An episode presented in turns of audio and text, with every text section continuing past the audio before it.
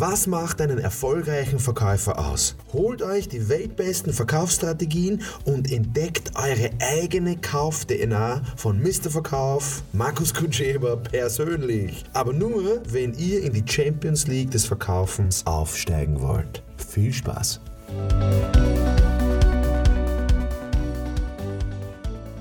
Das nächste Thema, äh, das Thema heute ist, unser größtes Problem ist, dass der Außendienst keine Ahnung vom Verkaufen hat. Das höre ich witzigerweise immer öfters. Ähm, die Frage ist nur, wer sagt denn das? Wer sagt denn, dass der Außendienst keine Ahnung hat vom Verkaufen? Sagt das der Innendienst? Sagt das der Chef? Sagt das der, der Inhaber? Sagt das ähm, ein Kunde? Also wer, wer, wer tätigt diese Aussage? Unser größtes Problem ist, dass der Außendienst keine Ahnung vom Verkaufen hat. Ähm, das kann ja nur wer sagen, der glaubt, dass er Ahnung vom Verkaufen hat. Ja, blöderweise ist Verkaufen immer anders, weil Verkaufen funktioniert mit Menschen und Menschen kaufen anders und jeder verkauft anders. Da gibt es nicht nur einen Weg, da gibt es viele, viele Wege. Und am Ende des Tages entscheidet der Kunde, ob er kauft oder nicht. Ähm, meistens sind die Probleme die, dass ähm, da zu wenig gesprochen wird über den Prozess des Kaufens und zwar aus Kundensicht. Es wird sehr wohl über den Prozess gesprochen, ja, wie der Vertriebsleiter glaubt, dass Verkauf oder Vertrieb funktioniert und der sagt, das ist der Prozess. Ja, blöderweise hängt aber da der Innendienst dran, blöderweise hängt da eine andere Abteilung dran, blöderweise hängt da die Buchhaltungssachen äh, dran. Also äh, die Lösung zu dem Thema ist, reden wir doch einmal aus Kundensicht, wie wer kauft. Ja, und es gibt ja mehrere unterschiedliche Kunden, oder? Es gibt ja verschiedene Motive vom, aus Kundensicht. Das heißt, ich müsste eigentlich nicht einen Weg aufdröseln, wie Vertrieb geht oder wie äh, wie, wie der Außendienst, was immer das für ein blödes Wort ist, der Außendienst geht, sondern ich müsste mir anschauen, erstens, was für Kunden wir haben, was die wollen und wie der Dienst an sich geht.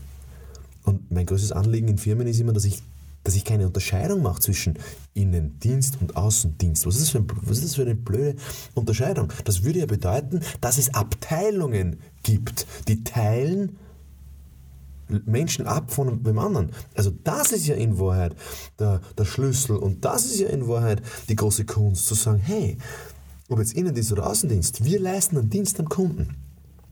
Und das soll ja ineinander gehen. da gibt es viele Lösungen. Einmal könnte man zum Beispiel Tausche Job machen. Einen Tag mache ich mal einen Innendienstjob, einen Tag mache ich mal als Innendienst einen Außendienstjob, damit ich einmal verstehe, was da alles los ist. Und wenn, ich, ich glaube wirklich, wenn wir ein Verständnis haben für den Kunden, aus Kundensicht, dann gibt es keinen Innendienst und Außendienst, sondern gibt es nur mehr einen Betrieb und dann gibt es nur mehr einen Dienst und wir schauen, dass wir den Kunden begeistern. Das ist das Ziel und nicht zufriedenstellen. Hm. Weil zufriedenstellen heißt, ich stelle den Kunden ab. Ja, weil der ist zufrieden, sagt, ja, ja, bin eh zufrieden, ja, passt eh. Ähm, ja, wo, wo will ich eigentlich hin in diesem Podcast? Ähm, dass es darum geht, dass jeder Mensch eine Ahnung von Menschen hat, nur jeder sieht es halt unterschiedlich. Und da sollte ich wirklich auf den Kern gehen und da sollte ich wirklich äh, einfach mit meinen Kollegen, Kolleginnen einmal reden, wie seht denn ihr das aus Kundenperspektive? Und dass wir da womöglich den einen oder anderen zusätzlichen Weg noch äh, wählen, die für den Kunden interessant sein kann. Und ihr werdet sehr überrascht, über, also überrascht sein, wie das der Kunde sieht. Der Kunde sieht es nämlich meistens anders. Ähm, wie mein Kollege sagt, äh, Martin Limbeck sagt, das Einzige, was stört, ist der Kunde.